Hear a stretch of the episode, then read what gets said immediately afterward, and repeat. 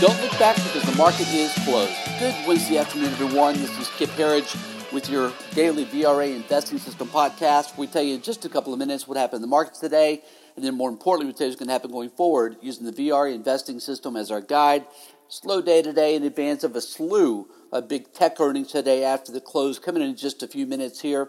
Uh, but uh, let's talk about what we see as important quickly. Again, quiet day today in advance of earnings.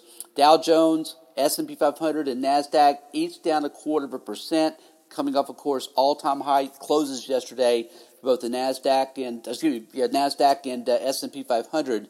The winner today was uh, the uh, small caps, Russell 2000, up a quarter of a percent. Uh, talk more about that in a moment. We like that chart pattern a great deal. Um, again, earnings through yesterday's close. We'll have it updated again for, for you tomorrow. But you know, the gurus said that we were going to have an earnings recession and that it would take the U.S. economy down this year, lead to an actual recession. I mean, the clown show continues from these guys. It's, it's just a shame that they're allowed on TV and they're allowed to, to, to write these articles when they're just never right. It, it, uh, it, it scares a lot of people that don't know better out of the markets. But you know what, folks? You're the smart money. That's why you join us here on our VRA podcast every day. We're going to tell you the truth of it. We're going to tell you the truth instead of the propaganda that the perma bears and uh, some of these uh, these talking heads like to like to spout on a daily basis. So here's the reality of where we are on earnings. Again, our projection for full year 19 is that we'll have 12 to 15 percent earnings growth. That could even be on the low side. Again, we're coming off of 26 percent last year, but so far with 110 S&P 500 companies reporting so far for the first quarter of 19, 79% are beating earnings estimates on 6.3% growth. 57% are beating sales estimates on 4.2% growth. We get 42 more companies in total repeating today as we're getting right into the heart of earnings season. But you can see why the market's going up. You can see why we're going to new all-time highs. The economy is clicking. The Trump economic miracle is uh, is in its early stages. Another thing that we've noticed that's very interesting is that the sentiment has, has recovered a great deal. Again, if you joined us last year, you know that we were pounding the table when uh, when sentiment got down to historically ridiculous levels on the heels of the uh, December 24th uh, capitulation, the uh, Christmas Eve capitulation selling climax. Um, the uh, the numbers were just unbelievable. Uh, the fear and greed index hit two. That was an all time low. And what we're seeing today in sentiment, yes, it has gotten better, but but check this out. What what, what I've used as a primary sentiment gauge is the AAII Investment Sentiment Survey. I've used this for more than 30 years and tracked it very closely.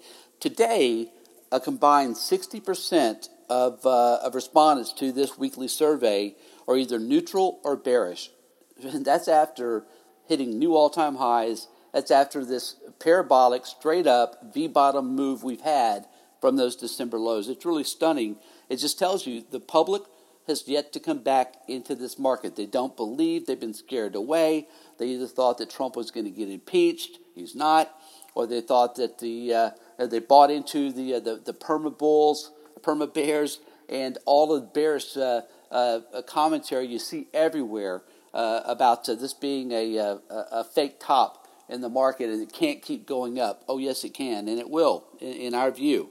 Uh, so, again, studied this poll for a long time, followed the survey for forever. Until we get to 70% bulls, and right now we're at 36%, until we get to 70% bulls, this market will keep going higher. Fund flows are about to start increasing. Fund managers are big time underinvested in equities. Uh, they, they got scared out of the market in December. They've yet to really come back. We know the public is not back in this market. About 16 year lows uh, for the public investing uh, investing uh, ownership of stocks uh, in, in, in the market right now. This is not how bull markets end. Bull markets end when there's euphoria. Bull market's end when everybody is uh, at a party is telling you how much money they're making in their portfolios. Bull market's end when your taxi or Uber driver is um, is telling you their hot stock tips. Bull market's end when your coworkers are quitting their jobs to go day trade. Does any of that feel familiar right now? Because it's not happening. We got a long ways to go. We'll get there. got a long ways to go. Uh, today, the internals were kind of a mixed picture, but positive. Advance decline positive, just slightly so. Volume positive, just slightly so. But the big surprise, really not a surprise to us, but the big number uh, that continues to, to, point to higher prices is new 52 week highs to lows. Check this out 487 companies hitting new 52 week highs to just 119 hitting new 52 week lows. It's now been two months, more just over two months since we've had a negative reading in 52 week highs to lows. A very important internal that we follow here in the VR investing system points to higher prices still. Today, again, quiet day, but we did have 8 out of the 11 S&P 500 sectors that closed lower on the day, led by energy down 1.85% after the big move it's had, and uh, real estate uh, was the winner on the day, up a 7 tenths of 1%. Gold closed up 490 an ounce today at 1278. Silver closed uh, up 12 cents an ounce at 14.91, and oil was down 56 cents a barrel at 65.74. We'll leave you with this: a couple things. First of all, we uh, tweeted this out today, shared this with our members as well. The uh, Russell 2000. Uh, we like to use the IWM as a symbol.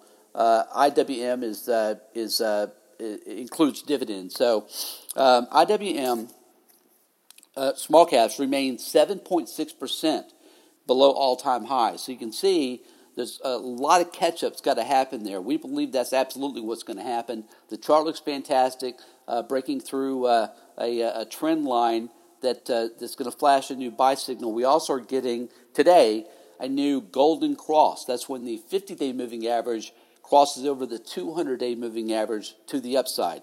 Called a golden cross. It's another reason to bullish on small caps.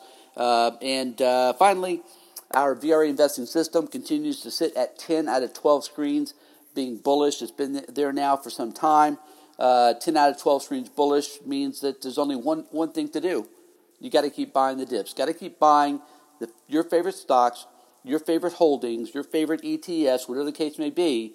And you got to uh, continue, as we tell our clients here, to dollar cost average on a monthly basis. It removes the emotion, it allows you to put a set amount or whatever amount you choose into your favorite investments on a monthly basis without fear or concern of what the broad market is doing. That's how the smart money does it. It's how we recommend it. And uh, we'd love to have you come join us. Uh, check us out at VRAinsider.com. Again, VRAinsider.com. Until tomorrow after the close, uh, have a great night, and we'll see you back here again tomorrow.